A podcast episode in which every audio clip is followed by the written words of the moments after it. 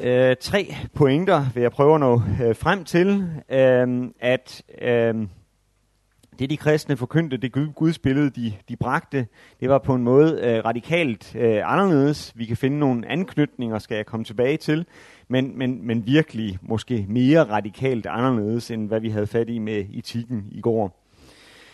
Øh, Så øh, vil jeg under punkt B få en pointe frem, øh, eller prøve at få en pointe frem om, at øh, Jesus øh, stod i centrum for øh, den her øh, forkyndelse, som de kristne aflagde, og øh, derfor, øh, oh, vi har stadig ikke PowerPointen mere, som det går ikke spor. Jeg tror godt, I kan høre, hvad jeg siger, så øh, Jesus i centrum for den her, øh, ikke bare forkyndelse, men så også den kristne Øh, tilbedelse, altså der kan vi øh, se øh, også øh, noget af det kristne gudsbillede øh, deri.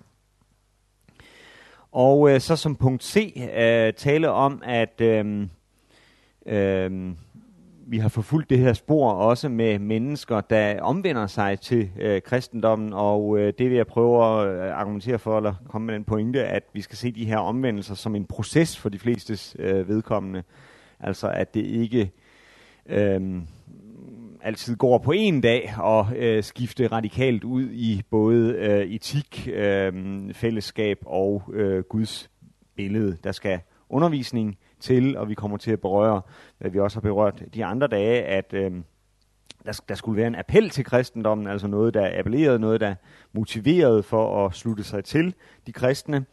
Uh, og i dag kommer vi så altså til at se på noget i, det, i budskabet, der uh, måske kunne virke appellerende på nogle. Så først øh, det her, altså punkt A om øh, en, et radikalt anderledes øh, gudsbillede. Der kommer vi jo så til at lige skulle begynde ganske kort med lidt om øh, det gudsbillede, som mange i samtiden var øh, rundt på. Øh, der kan man tale om, at i romersk og græsk øh, religion, der står det kultli, kult, kultiske i, i, øh, i, i centrum. Det er ikke øh, religiøse traditioner, hvor øh, fast formulerede teologiske øh, dogmer på nogen måde øh, står centralt. I øh, en del år har man øh, måske overfokuseret øh, lidt på det rent øh, kultiske i øh, sådan en, en, en skole inden for studiet af romersk religion, der kan tilskrives nogle forskere, der hedder øh, John North og Mary Beard og øh, Simon Price, der har været ret dominerende fra firserne og frem, og, og, øh, og på mange måder står deres billede af romersk religion fortsat, altså det kultiske er i centrum, men der er øh, sådan visse bevægelser i retning af at modificere deres billede lidt og prøve at Øhm, få mytologi og øh, filosofisk spekulation om guderne lidt tilbage ind i billedet. Øhm, ikke på den plads, det havde før Beard North Price-skolen, men, men sådan lidt på, øh, jeg vil måske sige lidt mere, det dets rette plads øh, igen. Det er faktisk et par P H D-studerende af Simon Prices, der øh, altså nu er blevet, om jeg så må sige, voksne, og øh, prøver at, om, at modificere øh, hans billede på det her øh, punkt. En, en forsker fra Canada, der hedder James Rives, og øh, en anden, der hedder øh, Bentlin. Nå, men øh, tilbage til den kontraktlige religion, fordi det, det står altså fortsat øh, stærkt det her med, at det er det kultiske, der er i centrum. Det er den rette udførelse af bestemte ritualer, der opretholder et godt forhold til guderne. Hvis det forhold lider skade, så vil guderne være tilbøjelige til at sende misvækst, øh, hungersnød, pest, øh, jordskælv, vulkanudbrud osv. Og den slags begivenheder vil blive tolket som et udtryk for øh, gudernes vrede, og i en sådan situation vil man skulle øh, konsultere øh, guderne, prøve at tage varsler og finde ud af, hvad det er, guderne er vrede over, sådan at vi nu kan forsone dem igen. Det vi ser på billedet her, det er en øh, offerscene. Ganske typisk ser vi ikke selve øh, offeret. Det gør man øh, traditionelt ikke i romersk kunst. Man viser ikke offeret blive slået ihjel, men man viser alt før og, og, og, og efter. Øh, en af undtagelserne er i Mithras-kulten. Øh, der ser vi faktisk den her tyr blive, blive slået ihjel. Men, men her ganske typisk, så står offertjeneren der med bare overkrop og, og holder fast i, i offerdyret. Og øh, så er man ved at foretage en af de forberedende mindre offerhandlinger, hvor man øh, offrer øh, på et lille øh, røgelsesalter øh, her. Øhm, personen, der offrer, han, er, han står her med tilhyldet hoved, som han nu skal, og så står der en lille offertjener bagved også. Og så kan I se i baggrunden, der står en øh, fløjtespiller, øh, og øh, han står der ikke kun for, at det skal være festligt, han står der også for, at øh, hans øh, spillen musik øh, skal overdøve øh, uønskede øh, bønner eller uønsket støj i, i baggrunden. Det er sådan, at offerfrasten skal fremsige en bøn, og med bønnens ordlyd øh, forklarer han så øh, guden, hvad det er, man ønsker at opnå med det her øh, offer. Og der er det jo klart, der skal ikke stå en anden og hviske, at jeg vil egentlig hellere have, at det her offer skal give øh, sådan og sådan, for det kunne være uheldigt. Og, og i øvrigt er det også øh, ikke godt, hvis han undervejs i det her hører et eller andet, der kan tolkes som noget uheldsvarslende, fordi det vil jo så tilsige, at så er guden ikke klar til at tage imod øh, offeret, så det er bedre at Øh, blokke det ude. Nu øh, var det, at jeg sagde for enten i går eller i forgårs, at vi skulle tilbage til ham her, Kato, der ikke var god ved sine øh, slaver, og som skrev en landbrugsmanual om, hvordan man kunne bespise dem på, blandt andet kunne bespise dem på, på billigst mulig vis. I sådan en landbrugsmanual, der hørte der selvfølgelig også en forklaring med af, hvordan man skulle sikre gudernes velvilje over for ens øh, landbrugsbedrift. Ellers kunne det jo aldrig gå. Og øh, han øh, beskriver så, hvordan man her kan øh, ofre og bede, og siger så sådan her. Yd først et vinoffer til Janus og Jupiter, og sig så, Mars, jeg beder og bønfalder dig, at du må være mig, mit hus og min husstand nådig og huld. Derfor har jeg befalet, at disse offerdyr skal føres rundt om min ager, min jord og min grund, for at du kan holde borte, afværge og hindre synlige og usynlige sygdomme, misvækst og hærgning, ulykker og uvejr, for at du skal tillade afgrøder, korn, vinmarker og trævækster og trives og bære god frugt. Bevare hyrder og kvæg i behold, og give mig mit hus og min husstand frelse og sundhed. For disse ting skyld, for at rense min grund, min jord og min ager, og for at foretage et renselsesoffer, som jeg har sagt, med dette offer af dine dyr, vær du tilfredsstillet. Mars, for denne samme ting skyld, med dette offer af dine dyr, vær du tilfredsstillet. Øhm, de her hyppige gentagelser og synonymer, som I måske har øh, bemærket, de skyldes ikke, at øh, Cato i sådan en eller anden slags indlejret teologi, for det kan vi jo tale om, at der er, når man foretager den her slags offer, handlinger, så er der en indlejret øh, teologi, også selvom den ikke er sådan dogmatisk formuleret, så antager man noget om guderne ved det, man gør, og den måde, man gør det på.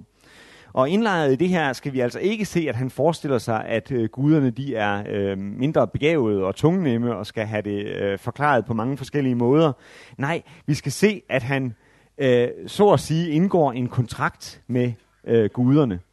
Guderne får noget, de har brug for, lyst til, Øh, hans æresbevisninger, hans øh, ofre, øh, så forventer han at få noget til gengæld, og det, som han forventer at få til gengæld, det stipulerer han i en kontrakt, hvor han er sikker på at tage de forbehold, der nu skal tages for at, at være dækket ind, og øh, guden kan sige, at jamen, du bad mig jo ikke om, øh, så du kan nu ikke bebrejde mig, osv.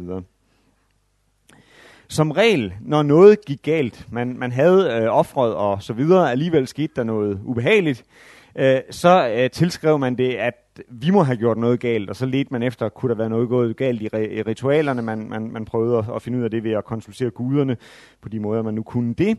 Øh, men øh, en, en gang imellem besluttede man sig faktisk også for, at vi mennesker, vi har gjort det, vi skulle i forhold til guderne. Det er faktisk guderne, der er forkert på den her, når de alligevel øh, straffer os. Der er en berømt eksempel, hvor en øh, populær medlem af kejserfamilien, Germanicus, han er øh, død. Øhm, han havde været syg i et stykke tid, og folk var vældig bekymrede for ham, så de havde aflagt en masse løfter til guderne øh, om, at hvis han bare blev rask, så øh, skulle de få sådan og sådan. Så sker der det, at der kommer et rygte om, at nu er Germanicus blevet rask, og så bliver folk meget glade og begynder at indfri alle de her løfter og sådan noget. Efter et lille stykke tid mere, så kommer der så en efterretning om, at det første rygte var forkert, Germanicus er død, øhm, og så bliver folk rasende. Nu har vi givet guderne, hvad de havde krav på. Hvad gør vi så? Jo, vi øhm, gør for eksempel det, at vi øh, går ind og slæber gudbillederne fra vores øh, hjem ud på gaden, smider dem på gaden. Øh, vi øh, gør forskellige ting for at vanære øh, guderne og vise dem vores mishag med, med det her. For øh, halvtreds år siden i øh, forskningen inden for romersk religion var mange tilbøjelige til at sige, at sådanne ting der, det var tegn på, at romersk religion var i krise. At man ikke længere troede øh, på den rigtige måde på de her guder, for så ville man jo ikke behandle dem på den måde.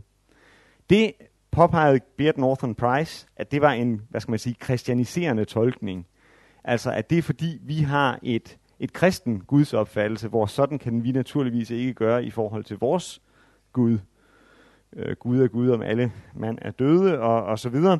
Men, men, øh, men inden for et, et romersk system var det her ganske øh, passende og en, en, en, naturlig, øh, en naturlig reaktion. Øh, helt standardiseret var det i forbindelse med, at på årsdagen for store katastrofer i romerfolkets historie, jamen, så lukkede man templerne, sådan at så kan guderne huske, altså, at når I lader det her ske, jamen, så øh, får I altså ikke øh, vores øh, æresbevisninger på de her øh, dage.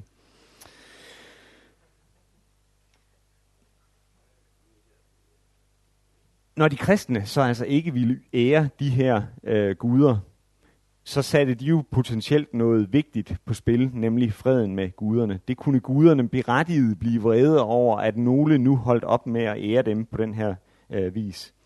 Øh, det er et øh, tema, der går igen i alle apologetiske skrifter, at de kristne skal forsvare sig over for den her anklage med, at I er ugudelige, fordi I ikke dyrker øh, guderne. Det er også noget, der kommer frem i... Øh, i, øh, i øh, ikke-kristne forfatteres udsagn om øh, de kristne. Øh, og jeg har taget et eksempel frem her, der er særligt interessant, fordi øh, ja, det er jo altid godt nok, hvis vi kan få de her øh, øh, hvad skal vi sige, intellektuelle forfattere, der kan beskylde de kristne for det her. Men, men i Lukians øh, to øh, passager hos den her satiriker, der hedder Lukian, der kan vi finde nogle passager, hvor, hvor, hvor han skildrer, at befolkningen bliver ophidset på de kristne på den her øh, på den her baggrund, og beskylder de kristne for at være, være, være, være Guds fornægtere. Så det har altså bestemt en, en folkelig klang, klangbund øh, her. Noget lignende kan vi finde i beretningen om Polycarps øh, martyrium, og faktisk en del andre steder også. Øhm, Tertullian bringer noget af det her frem som øh, en af forklaringerne på, på kristenforfølgelserne og siger øh, sådan her, at øh, det bliver særligt akut, selvfølgelig den her slags ting, når der er en katastrofe, fordi så kan man sådan ligesom pege på, at det må jo være de her ugudelige kristnes skyld, at guderne er blevet vrede på os. Så Tertullian skriver på den her måde: som påskud for hadet bruger de ganske vist også den afsindige begrundelse, at de kristne efter deres mening er skyld i enhver offentlig ulykke og alt ubehageligt folk kommer ud for. Går Tiberen over sine bredder, vælger Nilen ikke ud over pløjemarkerne, står himlen stille, ryster jorden, er der sult eller pest, råbes der straks de kristne for løven. Øh, og vi kan se, at en del af de kristne forfølgelser, vi kender til i lidt flere detaljer, jamen de udspringer netop på baggrund af forskellige former for øh, offentlige øh, katastrofer. Så har jeg sat et billede af et husalter på, øh, på øh, på Diersen her, for lige at minde os om, at det jo ikke kun de her offentlige katastrofer, der kunne være baggrund for et had mod de kristne og en forfølgelse af de kristne. I husstanden var der også kultisk øh, aktivitet, og hvad nu, hvis noget går galt lokalt bare i en enkelt husstand? Hvem kan så måske også der være skyld i det? Øh, det kunne måske også være øh, de i den husstand, der måske var begyndt at være øh, kristne og begyndt at negligere øh, den øh, kult, eller måske ligefrem nægte at øh, deltage, eller hvis de stod som passive tilskuere til øh, deltagelsen, forstyrre den ved at prøve at beskytte sig mod den besmittelse, der kunne finde sted i en sådan situation, ved at gøre korsets tegn, eller øh, mumle Jesu navn, eller øh, lignende. Øh, det her det er ikke ren øh, spekulation. Vi har øh, nogle kristne forfattere, der øh, tager det her spørgsmål op. Kan det være tilladt for en slave at være til stede, når øh, der foregår offerhandlinger i øh, husstanden? Og øh, konklusionen selv af sådan en rigorist som Tertullian er, at øh, det er øh, faktisk øh, tilladeligt for en kristen slave at være til stede. Øh, det vil øh, være nærmest umuligt at øh, ikke øh, komme i den øh, situation.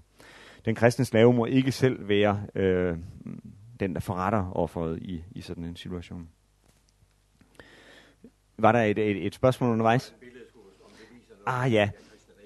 Æh, nej, nej det, nej, det gør det slet ikke. Det er bare, det er bare fra, fra, fra øh, et, et vægmaleri fra Pompeji med, med en, en, en skildring af sådan et, et husalter. Øh, De kristnes bøns praksis, som den skildres øh, i den ideelle øh, bøn, som mange senere kristne forfattere kommenterer på, øh, Tertullian, Kyprian, Origenes osv., mange skriver kommentarer til fadervor. Den øh, må vi nok sige, den ændrer sig eller adskiller sig en hel del fra øh, den måde at øh, bede til en guddom, som vi finder hos øh, Kato her.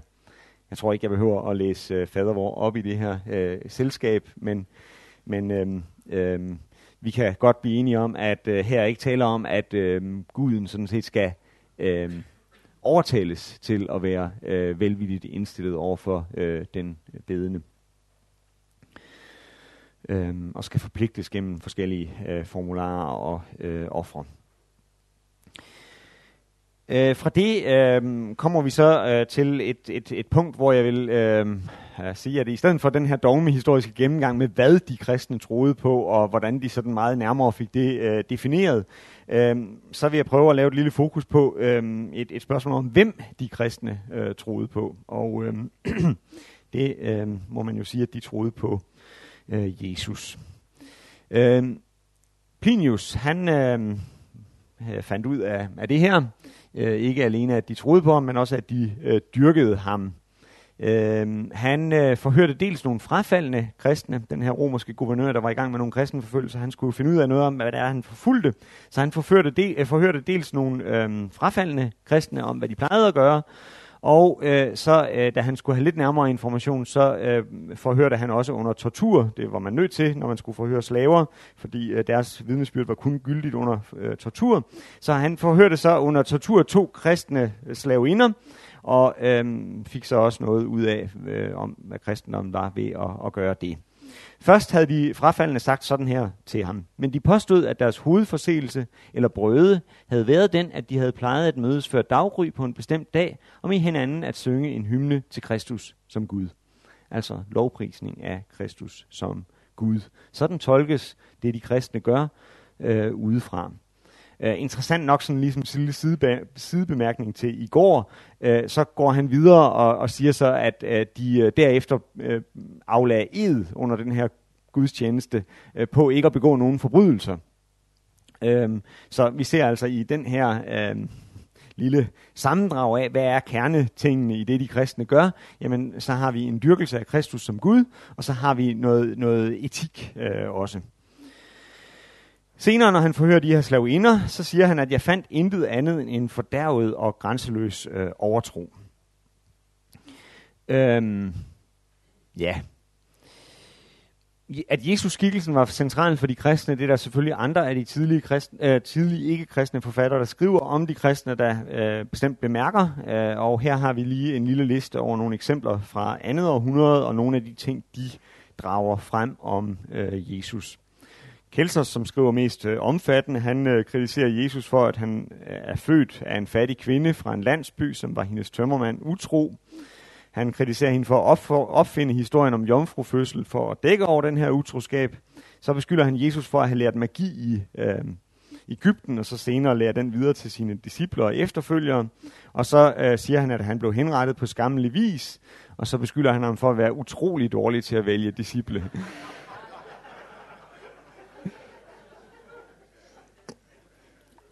Altså, han har sådan en, en, en sjov tilgang til Jesu mirakler, fordi altså, der, der er nogle af dem, de er for fantastiske til at være rigtige. Altså det her med jomfrufødslen og det her med, at han kunne opstå fra de døde, det, det kan ikke være rigtigt. Men, men mange af de andre mirakler, det, det er sådan set nok rigtigt nok, at det er fundet sted, men det er altså ikke så fundet sted, fordi han er Guds søn, men fordi han øh, er en, en, en magiker. Så har vi Tacitus, der oplyser os, at han blev henrettet af prokuratoren Pontius Pilatus. Øhm, Lukian, der kalder Jesus de kristnes lovgiver. Øh, og så to citater her. Ham, Jesus altså, hvem de fortsat bestandig ærer, manden, som blev korsfæstet i Palæstina, fordi han indførte denne nye slags mysterier i verden.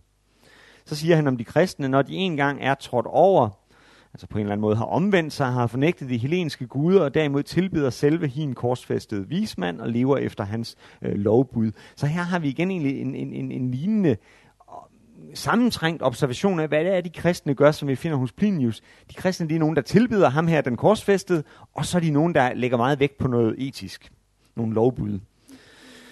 Så er der et, et øh, spændende øh, lille øh, skrift af en ellers ukendt forfatter, der hedder Mara bar Serapion, som på et eller andet tidspunkt, det kan ikke rigtig dateres, men må være efter år treoghalvfjerds efter Kristus, øh, taler om, at øh, jøderne havde henrettet deres øh, konge, som var en retfærdig mand, øh, og øh, så sammenligner han i øvrigt den her person med, med Sokrates og beskriver til sin søn, at, at, at der kan du se, at det går galt, når man gør sådan noget med at henrette en retfærdig mand. Det er gået bag, galt for både athenerne og, og jøderne oven på, øhm, oven på det her.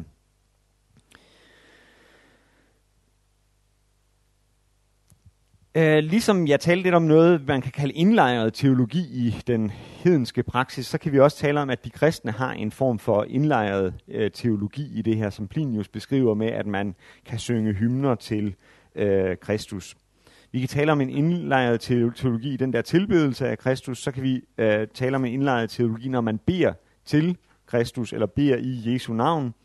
Uh, Man kan sige, at vi kan godt finde nogle øh, kristne teologer, der sådan, øh, for eksempel Origenes øh, i en kommentar til øh, Fadervor, øh, gør, gør sådan lidt ud af, at, at, at nu skal man også være lidt varsom med, man skal måske følge Jesu eksempel og tænke på at bede til faderen, og, og det kan være lidt uheldigt det her med at bede øh, øh, til Jesus, det er måske bedre at bede i Jesu navn osv. Men den slags øh, overtal eller øh, formaninger, og jeg må sige meget forsigtigt holdte formaninger, hvor, hvor man mærker, at han alligevel ikke ønsker at støde i forhold til en praksis, der er vidt udbredt, jamen den viser jo netop, at den her praksis med også at rette sin bøn til Jesus må have været øh, øh, udbredt.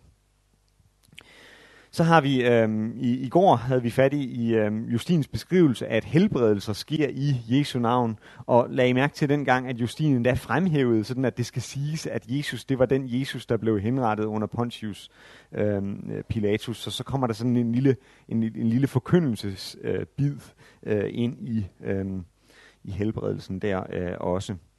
Så har vi selvfølgelig dåb i øh, Jesu navn, og, og nadverfejringen, øh, som peger på Kristusbegivenheden som det helt øh, centrale for den her menighed, der nu øh, deltager øh, i det. Vi har en, en orant her, altså en, en, en bedende, der øh, er i gang med at, at, at bede. Uh, jeg kommer lige til at bruge et uh, par uh, paulinske citater uh, her uh, også, og fremhæver i overskriften fra anden Timotheus et, otte til tolv her, jeg ved, hvem jeg tror på.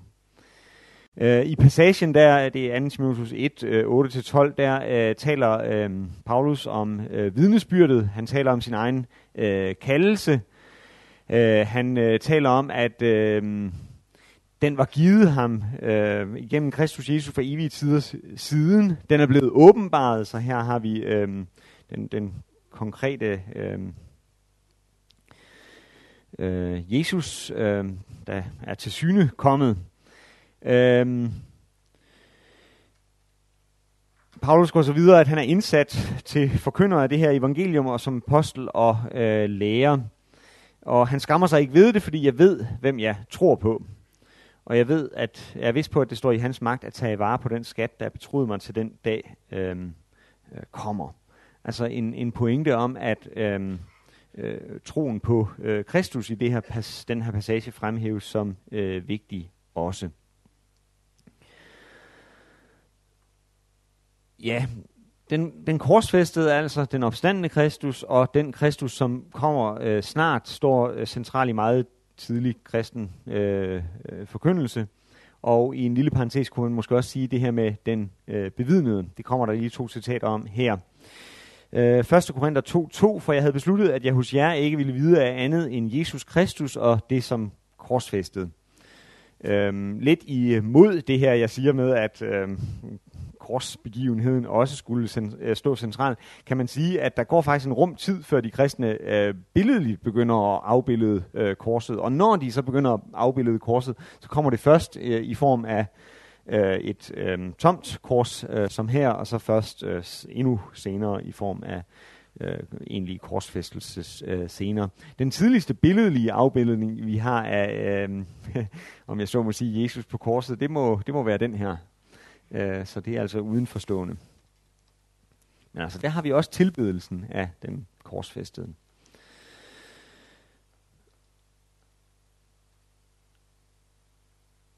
Ja, jeg havde besluttet, at jeg hos jer ikke ville vide andet end Jesus Kristus og det som korsfæstede.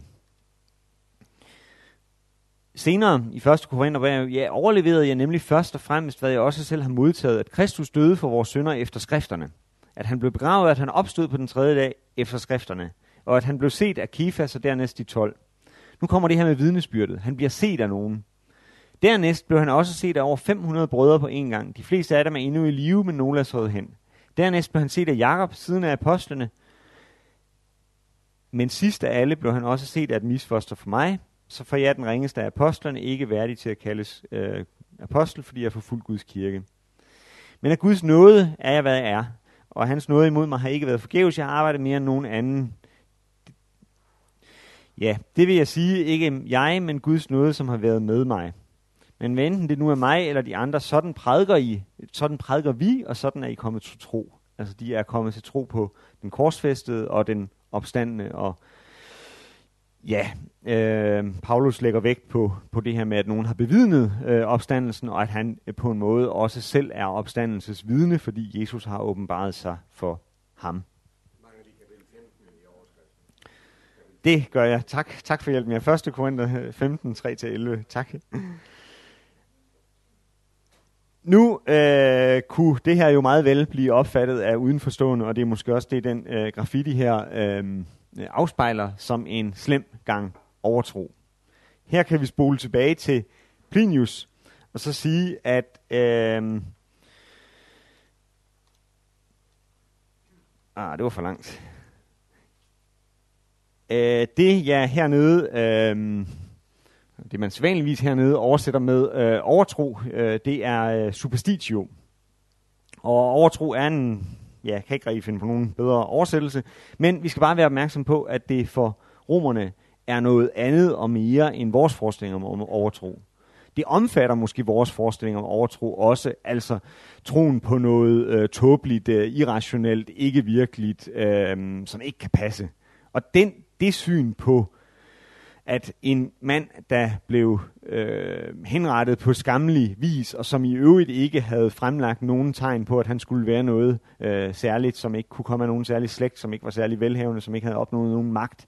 Altså, øh, det billede kunne meget passe, godt vel passe på romernes billede af, hvad øh, de kristne øh, troede på. At det, det var da tåbeligt. Altså, den tolkning af overtroen, skriver Kelsos ikke på latin, men Men, men på græsk, den, den, den kan man meget vel genfinde øh, hos øh, ham. Men der er mere i det for øh, romerne også. For lige så vel som guderne kunne blive vrede over at blive negligeret og ikke få den ære, de havde krav på, således kunne de også blive vrede over, at andre guder på deres bekostning blev æret. Et meget sigende eksempel kan være øh, Augustus i Svetons øh, biografi om Augustus, hvor Sveton... Øh, Dels siger, at øh, Augustus nærede en, en overdreven frygt for torden.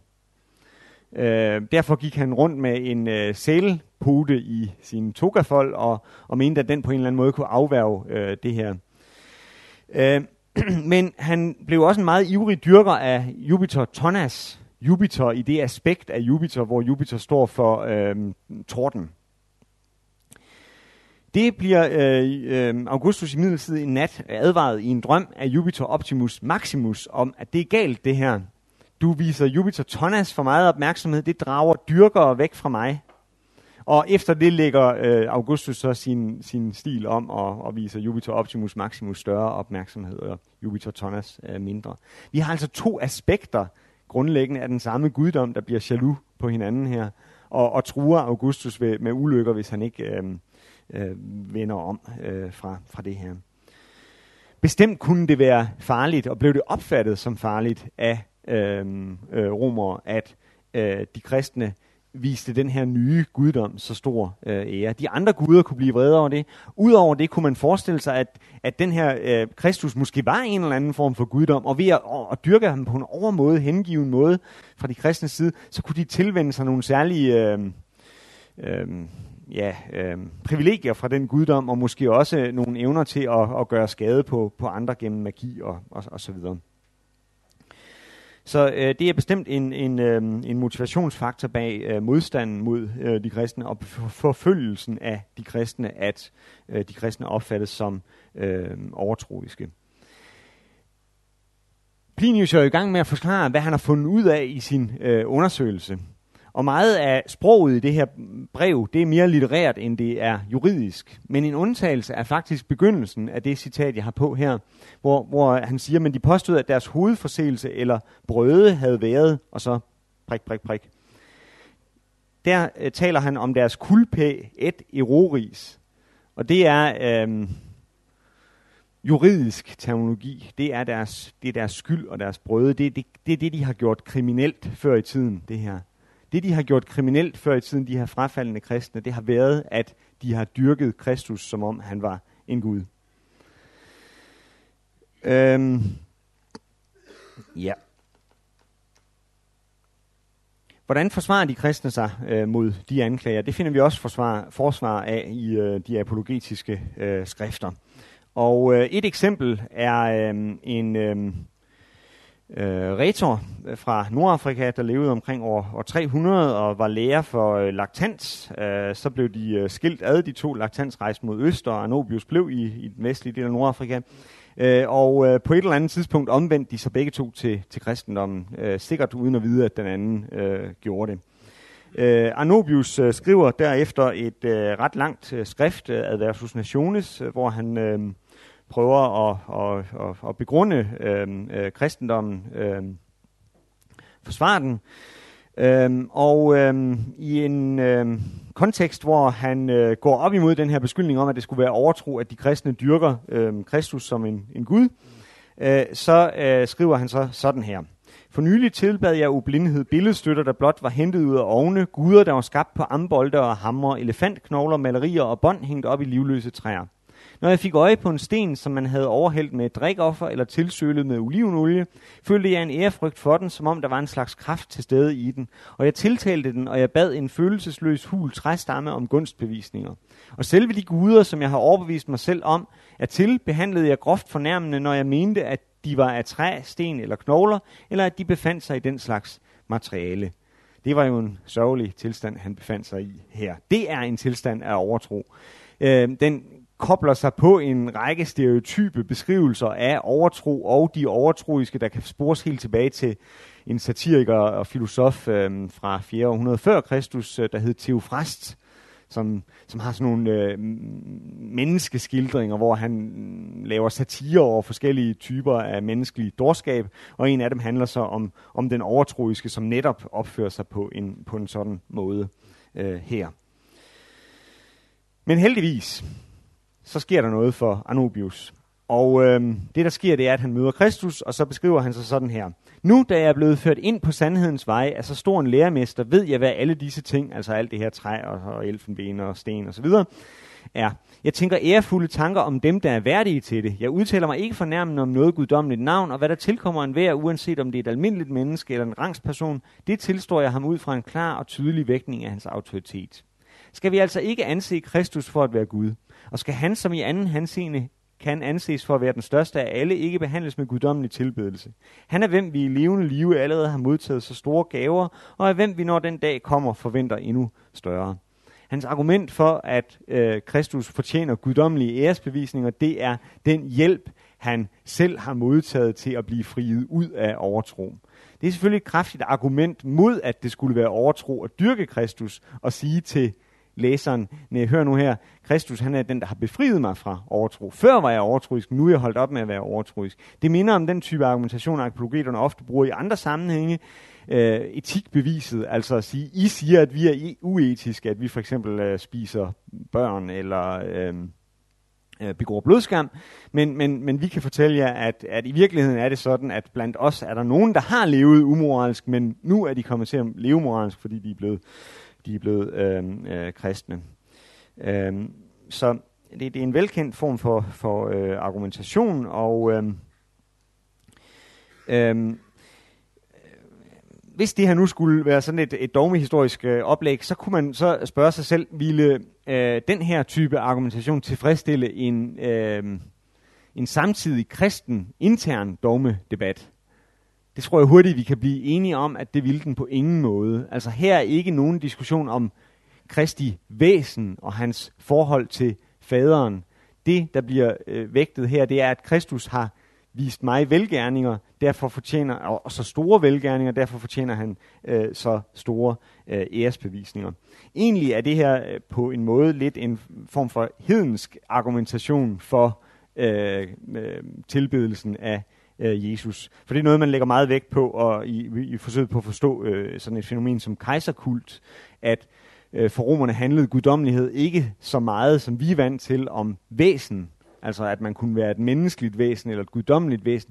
Det handlede mere om magt og magthierarki. Altså at hvis en var meget højt over dig i et magthierarki, så var det pludselig måske øhm, øhm, formålstjenligt og øh, også rationelt at, at tage skridtet fra at give meget store menneskelige æresbevisninger til at sige, at den her person, der er så højt hævet over os, må Øh, skulle modtage øh, guddommelige æresbevisninger øh, også.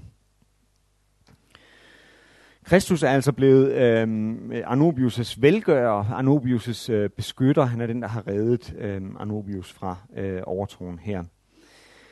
Øh, det, at øh, Arnobius på det tidspunkt, hvor han skriver skriftet her, øh, er der ingen tvivl om, at han er relativt nyomvendt. Øh, og det, øh, at han øh, skriver det, det er der en... Øh, Ja, den, den, den senere øh, kristne forfatter, der hedder øh, Hieronymus, han øh, øh, mener at vide, at Arnobius faktisk skriver det her skrift, fordi øh, hans øh, biskop øh, ved, at han tidligere har været hedning og været en modstander af kristendommen, og øh, han øh, skal ligesom have syn for sagen, at han nu er oprigtig i sit ønske om at blive en kristen og tilslutte sig øh, menigheden. Det er der så nogen i forskningen, der har sagt, at det kan jo ikke øh, passe. Altså, det, det, det, det er sådan noget, man kan forestille sig i en efterkonstantinsk periode, hvor, hvor mange gerne ville være kristne, fordi så får man øh, fordele og, og sådan noget. Det kan jo ikke passe på en forfølgelsessituation, hvor det her skrives.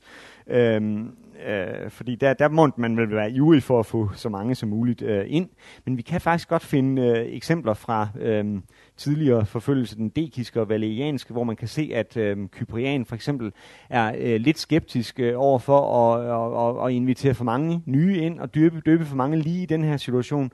Han er også skeptisk over for meget hurtigt at give tilgivelse til nogen, der er faldet fra. For hvad nu, hvis en fornyet bølge af den her forfølgelse, så skal få dem til at falde fra en gang øh, mere. Var det ikke bedre, at vi ligesom i den her situation venter og øh, lige øh, ser tiden an, så kan vi altid døbe dem, når øh, forfølgelsen er øh, døde, øh, døde ud. Så man kunne faktisk godt forestille sig en, rimelig, en lignende form for, for tankegang halvtreds år senere i Nordafrika også, hvor øh, Arnobius skulle godt gøre, at han oprigtigt set var øh, blevet øh, kristen. Øh, sidste pointe om det her med omvendelse som proces øh, og øh, kristendommens øh, appel og hvad der øh, forkyndes. Øh, der øh, er billedet af Paulus' omvendelse jo meget stærkt, der har stået stærkt gennem kirkehistorien og øh, fra pietismen og, og frem øh, også. Og der får vi jo langt hen ad vejen et billede af et relativt øh, pludselig øh, omvendelse, altså at øh, Paulus er forfølger, Saulus er forfølger, drager på vej til Damaskus, så åbenbarer Kristus sig, og øh, det ændrer øh, fuldstændig Paulus' øh, liv. Øh, vi kan dog læse videre i øh, apostlenes gerninger og finde, øh, at øh, der må jo dog til, det til, at en anden, øh, nemlig Ananias, øh, også får en guddommelig åbenbaring og drager hen og forklarer Paulus, hvad det nu alt sammen øh, går ud på. Øhm, så øh, vi kan sige, at selv i sådan en skildring af en pludselig begivenhed, der følger en eller anden form for øh, proces øh, bagefter. Man kunne også overveje øh, begrebet vækkelse og øh, tale om, at når pietismen øh, har det her billede af omvendelse som en pludselig øh, begivenhed og øh, noget, som man næsten skal kunne datere og vise tilbage til, Øh, jamen, så kan det måske hænge sammen med, at øh, pietismen kommer jo ind i en europæisk øh, kontekst, hvor øh, der er kendskab til kristendommen og det kristne budskab i forvejen.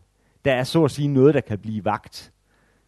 Det kan ske relativt øh, pludseligt, men hvad med i en kontekst, hvor øh, der er et radikalt anderledes gudsbillede, der skal skiftes ud, en anderledes etik, der skal skiftes ud, og, og så videre. Her øh, må øh, et, et syn på omvendelse som en, en begivenhed måske give et bedre billede af, hvad de fleste har øh, været igennem. Der findes forskellige moderne øh, studier af, af omvendelse, som laver forskellige modeller for, hvordan man kan bevæge sig forske- fra forskellige stadier i øh, sådan nogle omvendelsesprocesser. Øh, en af de modeller, jeg godt kan lide, det er sådan en her, der går lidt på kryds og tværs, hvor man ikke har sådan en, en, en, en rigid øh, forestilling om, at man, man, man går fra Et, et sted, så møder man en eller anden, der hører til den her bevægelse, så begynder man at interagere med vedkommende, og så først på et ret sent stadie, så begynder man også at gå op i, hvad de her mennesker egentlig lærer for nogle ting, fordi det er tit det billede, man får af sådan nogle sociologiske konversionsstudier, øh, at det væsentlige og det, der kommer først, det er den sociale interaktion, og så øh, kommer, øh, hvad de her kristne lærer, øh, eller nogle andre religiøse bevægelser lærer på, på et relativt senere øh, øh, tidspunkt. Øhm, Åh, oh, det er fordi han hedder Rambo. Øhm, øh, Louis øh, Rambo, ja. Ah, undskyld, ja. Den er, det, jeg har det godt nok ikke fået scannet den her på nogen god måde. Der står crisis, quest, encounter, context, interaction, commitment og consequences. Øhm, og ideen med, at den er sådan her, det er, at så, man, man, man skal ikke øh, nødvendigvis starte med en øh, krise og så fører det til en søgning og, og, og sådan noget. Det kan gå på, på andre, i andre retninger. Øhm. Øh, for, for de kristne, der måtte undervisning være en øh, væsentlig øh, faktor i at skifte gudsbilledet ud, i at skifte etikken øh, ud. Øhm, det er øhm, det er en ting, der, der dukker op øh, med undervisningen af øh, dåbskandidater, øh, for eksempel. Men det er noget, vi institutionelt er dårligt underrettet om, hvordan det foregår. Øh, I det her Velux-projekt, vi har, som jeg nævnte den anden dag, der arbejder jeg meget sammen med nogle folk fra Göttingen, der har sådan et, et undervisningsprojekt, hvor de kigger på religiøs undervisning i øh, kristendom og, og tidlig øh, islam, og, og de er meget frustrerede over det her. Det er, det, det, det er et svært emne at få, at få fuldstændig øh, tag på, fordi der ikke er nogen kilder, der er så venlige og oplyser os ret meget om, hvordan det her det var organiseret. Nogle tidlige kilder, skal jeg sige. Øh, men øh, et lille, øh, et af de passager, der er sådan lidt kød på, det øh, er hos Justin i første apologi, altså hvor han faktisk også vil fortælle nogen udenforstående om, hvad det er, vi gør, og hvorfor vi gør det. Men vi vil også fortælles, hvorledes vi efter at være blevet nyskabt ved Kristus har overdraget og indviet sig selv til Gud. De, som er blevet overbevist om og tror, at det, der læres og siges af os, er sandt, og som lover at kunne leve sådan, belæres om, at de fastende skal bønfalde og bede Gud om forladelse for de tidligere begåede synder, i det vi beder og faster sammen med dem. Dernæst føres de af os hen til et sted, hvor der er vand. I alt dets fader og herre, Guds navn og vor frelser, Jesu Kristi navn og i Helligåndens navn, udfører de ved denne lejlighed badet i vandet. Jeg har taget et lille sarkofag-relief, der ikke har spor med Justin at gøre med, som illustration her, der viser Jesus, der sidder og underviser sine øh, disciple. Og det spændende er så, at øh, øh, den hustru og mand, som, som har bekostet den her sarkofag, de sidder altså nede ved Jesu og disciplenes øh, fødder og øh, kan egentlig så at sige lytte til, til den her øh, undervisning øh, også. Øh, Hvad der blev prædiket og undervist om pensum i den her øh, katekeseundervisning, det øh, er lige så flygtigt for vores venner i øh, Göttingen. Men øh, man kan da prøve at se på, hvad der bliver øh, prædiket om i nogle af de prædikentekster, vi har øh, bevaret, og dem har vi da mange af. Så, og, og der må man sige, at, at øh, Plinius havde måske, og Lukian havde ikke så dårligt fat i det, fordi øh, en kristusforkyndelse og en etisk forkyndelse, det står altså ret centralt i mange af de her øh, prædikener. Jeg tror, mange ville være trætte af i dag at høre så meget etik. Øh, formaning til velgørenhed, advarsel mod umoral øh, osv. osv. Øh, men øh, altså interessant for i dag her også øh, Kristus i, i, i centrum for den her øh, forkyndelse. Når der forkyndes ud fra Gamle Testamente, øh, så bliver de her to elementer ofte øh, smukt øh, forenet, øh, sådan at øh, øh, der øh, bliver moralske formaninger ud af teksten med øh, enten øh, forbilleder eller advarende eksempler, og så bliver øh, teksten øh, udlagt på en måde, hvor den kommer til at blive en profeti om øh, Kristus. Og det er altså nogle forbløffende prædikentekster, de kan få til at blive til profeti om, om, om, om Kristus. Altså for eksempel Moses, der får holdt øh, hænderne oppe. Han får selvfølgelig ikke holdt dem sådan her oppe, når han skal bede til, til Gud og skaffe Josva sejr. Næh, han får dem holdt sådan her oppe, fordi så er... Det er jo øh, under korset, at Israel der øh, vinder sejr og så videre. Så der, der er altså virkelig en, en øh, kreativitet i forhold til at øh, få, få korset ind i de her prædikener. Øh, så ja, Jakob, der skal velsigne Josefs sønner, han krydser jo også hænderne, sådan at den yngste får den kraftigste velsignelse. Det er selvfølgelig også korset, der baner vej for de to øh, Josefs sønner til at komme med øh, ind i øh, Israels øh, udvalgte øh, folk og, og så videre. Ah, øh, helt klart, at de kan bruge øh, Abraham, der skal ofre Isak øh, til det her. Øh, også det er et populært øh, motiv i tidlig kristen kunst. Øh, Jonas øh, bliver der jo lagt op til i evangelierne, kan bruges øh, på den her måde, så det er også et populært øh, motiv i tidlig kristen kunst. Måske bliver jeg nødt til at droppe det, den sidste lille punktet her om, at øh, øh, tilsyneladende som appel spiller det en ret stor rolle, at øh, øh, nogle øh, konvertitter selv fortæller om deres egen omvendelse for at skabe en eller anden form for identifikation med dem, de forsøger at øh, påvirke til at, øh, at omvende sig øh, øh, også. Det er der rimelig øh, kraftig øh, evidens øh, for.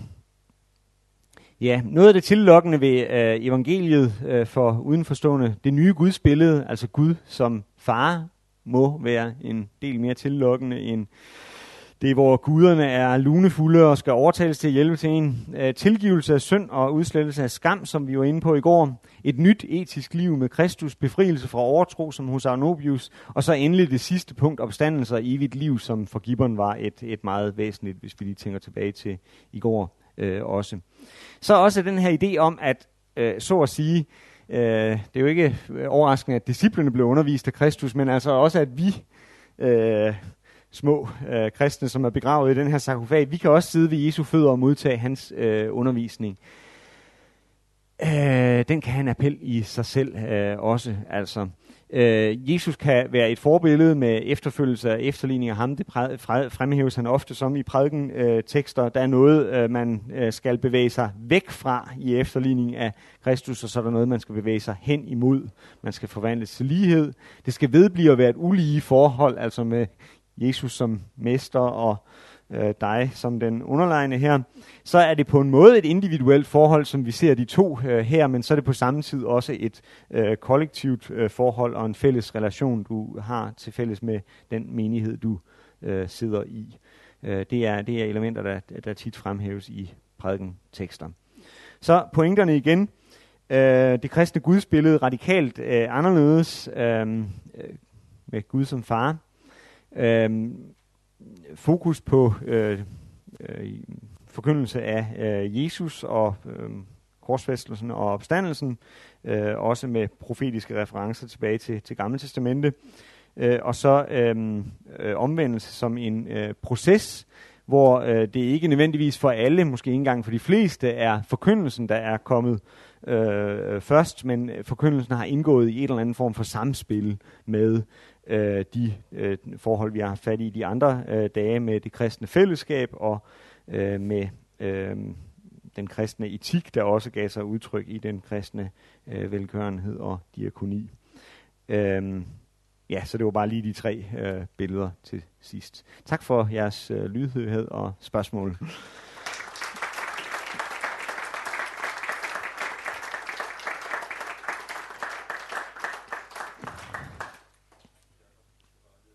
Ja, øh.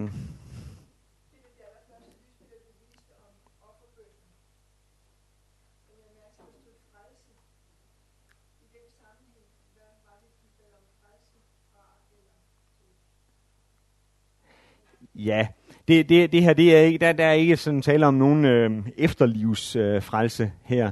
Der, der er tale om en helt konkret sådan øh, denne side her nu øh, frelse fra nogle af alle de her ting, han, han nævner med øh, sygdomme og misvækst og, og, og så videre.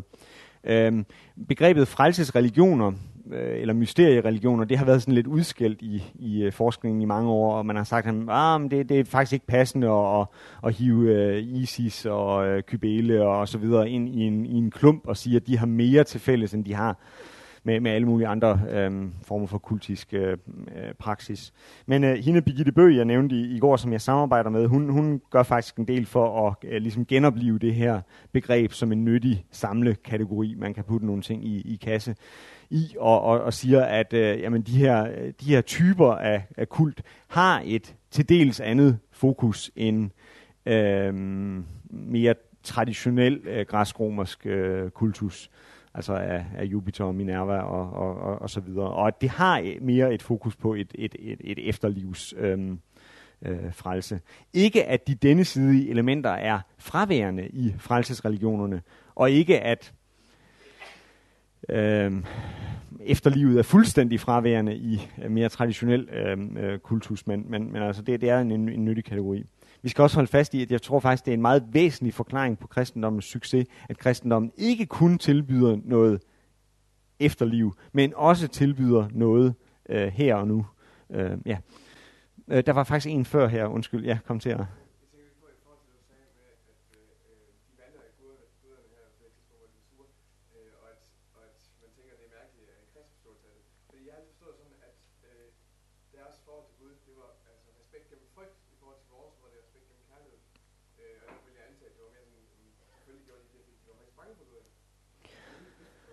Nej, men altså det, det, det, det, altså det er en god, en, en god hovedregel, at der er jo grund til at være frygt for, og øh, nære frygt for, for guderne. Men, men, men øh, man kan sige, at, at der er også en, altså, der er en, der er en mulighed for at påvirke guderne på forskellig vis. Og den, den normale måde, det prøvede jeg, eller håber jeg prøvede at understrege, den normale måde er at henvende sig til guderne bønfaldende. Altså hvor du er klart den underlegne part, fordi du er den underlegne part, du har mindre magt. Men... Øh, altså i situationer, hvor du, ligesom øh, jeg, jeg nævnte i går, at øh, selv i, øh, i arenaen kunne slaver godt sidde og råbe i, i mængden mishagsytninger til, til kejseren. Og det var sådan en, en opinion poll for kejseren nogle gange, det der med, at man har bekostet gladiatorspil, øh, så går du ind i arenaen, tager folk vel imod din forestilling, eller ytrer de mishag. Det kunne godt vise, hvordan man står. Og selvfølgelig nærede man normalvis frygt for kejseren, men i, i mængden, og hvis man virkelig følte sig forurettet, hvis, hvis der ikke havde været orden i kornforsyningen i en periode, så fik kejseren det at høre ved sådan en lejlighed. Lidt kan vi sammenligne det med, med, med guderne også. Øh.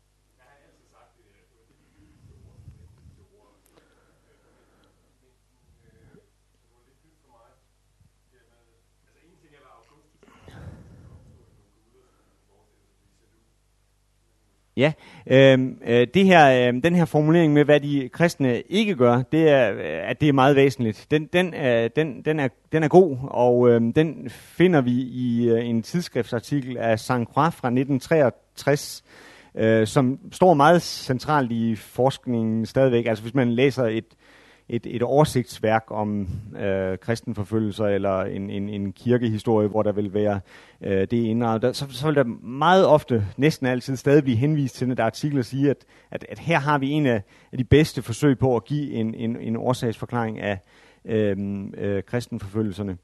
Øh, jeg tror, superstitio-begrebet er øh, væsentligt og øh, i den forbindelse overset. Øh, i... Øh,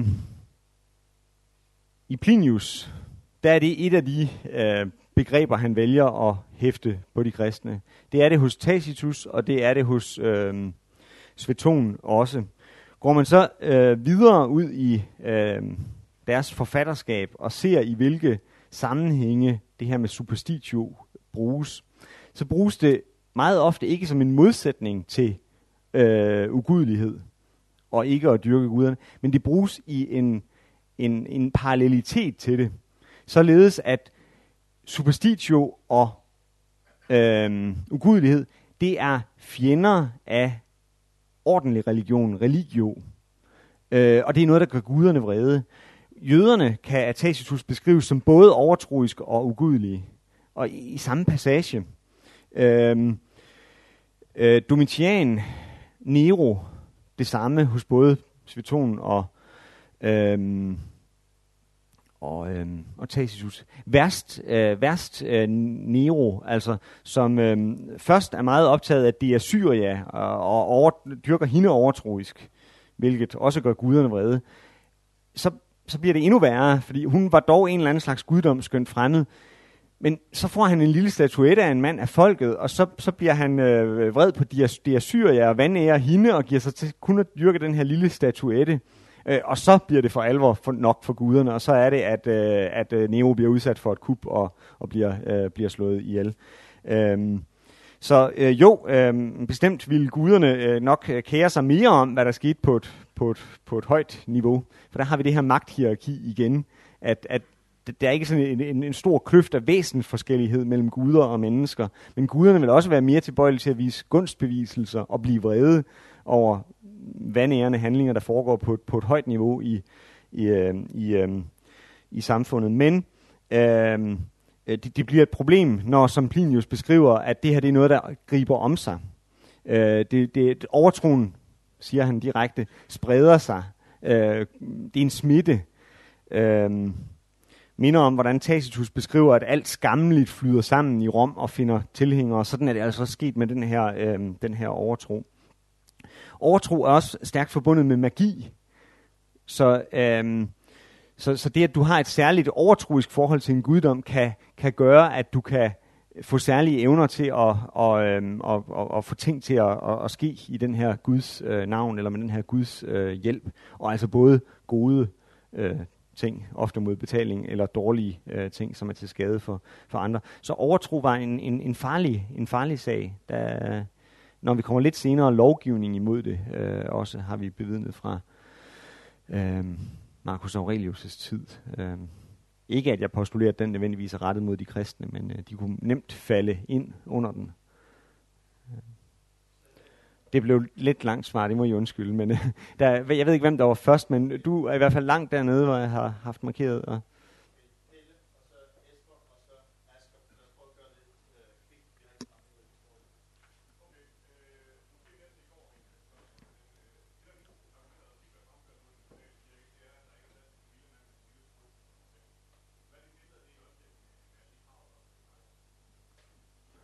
Ah, den lille mand med den lille øh, tro, ja. Øhm, øh, jo, det mener jeg nok, der, der er øh, plads øh, til. Øhm, altså, jeg var lidt inde på i går det her med, at, at helgen, helgenbiografierne måske øh, til sidst begynder at få stillet et eller andet øh, voldsomt øh, billede op af de krav, øh, der er, for at man kan forvente, at øh, Gud øh, viser sin øh, nærvær over for en. Men det er, ikke, det er ikke det billede, vi har i, hvad skal vi sige, øh, tredje, andet århundrede. Øhm, altså ret, ret karakteristisk så er mange af de martyrer, vi så jo hører om, det er jo ikke ligefrem øhm, øh, de, de, de ledende i kirken altid, der, der bliver øh, martyrer. Og, og ret interessant, hvis man læser den her Perpetua-martyret, nu er hun så godt nok måske af god familie, og det kan have givet hende en eller anden form for særlig øh, status. Men øh, så har hendes øh, lærer i, i kristendommen, altså måske ham, der har været med til at, at, at omvende, sig, øh, omvende hende, eller oplærer hende i en, en eller anden form for kateket-skole, øh, øh, da, da hun og nogle andre øh, katekumner bliver arresteret, så er han ikke sammen med dem, men så melder han sig selv, så han kan være sammen med dem i fængslet og, og, og styrke dem og sørge for, at de ikke bliver øh, slået ihjel. Han hedder Saturus, han får så under det her fangenskab et syn, som er skrevet ned, hvor, hvor han øh, faktisk ser Perpetua gå i rette med en øh, biskop og en øh, præst fra Karthago, som åbenbart er i strid med hinanden, og de bliver formanet af, af Perpetua i det her syn til at forlige sig øh, med hinanden. Så her får vi altså en, en kvinde i en menighed, der er nyomvendt, så burde være langt under den her biskop eller præst, men får en rolle, hvor hun er den, der skal gå i rette med dem. Det er selvfølgelig martyret, eller den kommende martyrium, der giver hende den her status, men alligevel.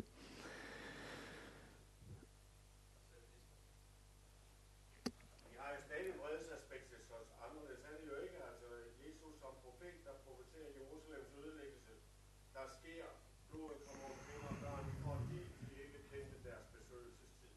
Der har vi jo den gamle testamentlige husfred, fordi man forkaster. Og vi lever jo også i vores sammenhæng med, hvornår hvor Gud tager lysesdage bort fra Danmark og flytter væk på grund af den mulighed. Det er stadig et aspekt, som hører til vores husbillede. Men jeg vil spørge Ambrosius, han, han der ikke, eller ham, hvad nu han sådan eller ikke kunne have. Af hvem, af hvem vi er... Ah, Arnobius, ja, ja, ja. Af hvem vi allerede i dit lille liv har modtaget gode mange gaver. Ja.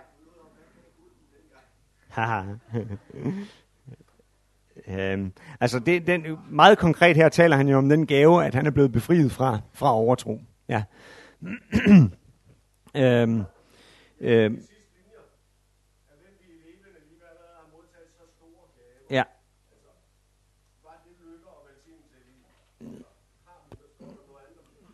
Øhm, jamen, altså i hvert fald den her befrielse fra overtro i den her, i den her sammenhæng. Øhm, Det, det kunne også måske i nogle andre sammenhæng være, være en, en, en, en, en Guds, et forhold til Gud som fader. Øhm, øh, men men jeg, jeg tror også, at vi vil kunne finde belæg for, at, at kristne ligesom øhm, øhm, på samme måde som øhm, øhm, Kato ville henvende sig til sine guder med bøn om, at der ikke måtte komme misvækst på hans øh, mark, så skulle det overraske mig meget, hvis gudsbilledet bliver så radikalt udskiftet, at ikke kristne vil være tilbøjelige til at bede øh, Gud om, om, om, om gode ting i livet også. Ja, nemlig. Ja, ja, ja. Bestemt. Og, og, og det var det, jeg sagde, at, at jeg tror ikke, at kristendommen kunne have haft succes, hvis den kun tilbød et efterliv, og ikke tilbød noget her øh, også.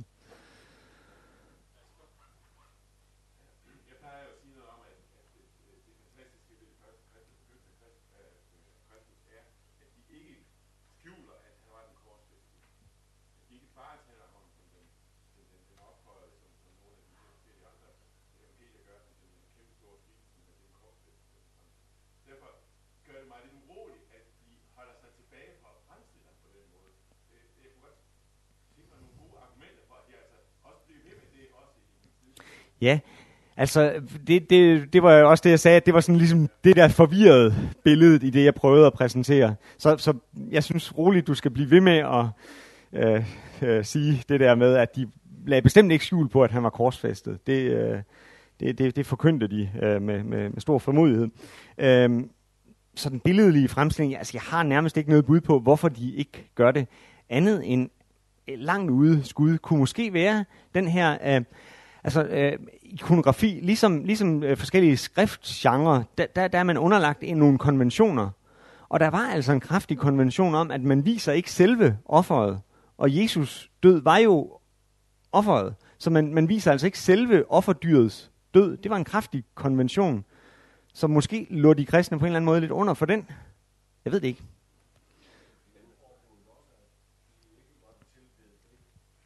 Jamen de, de, ja, men de fremstiller ham jo på alle mulige andre måder, så... Ja, tiden er gået.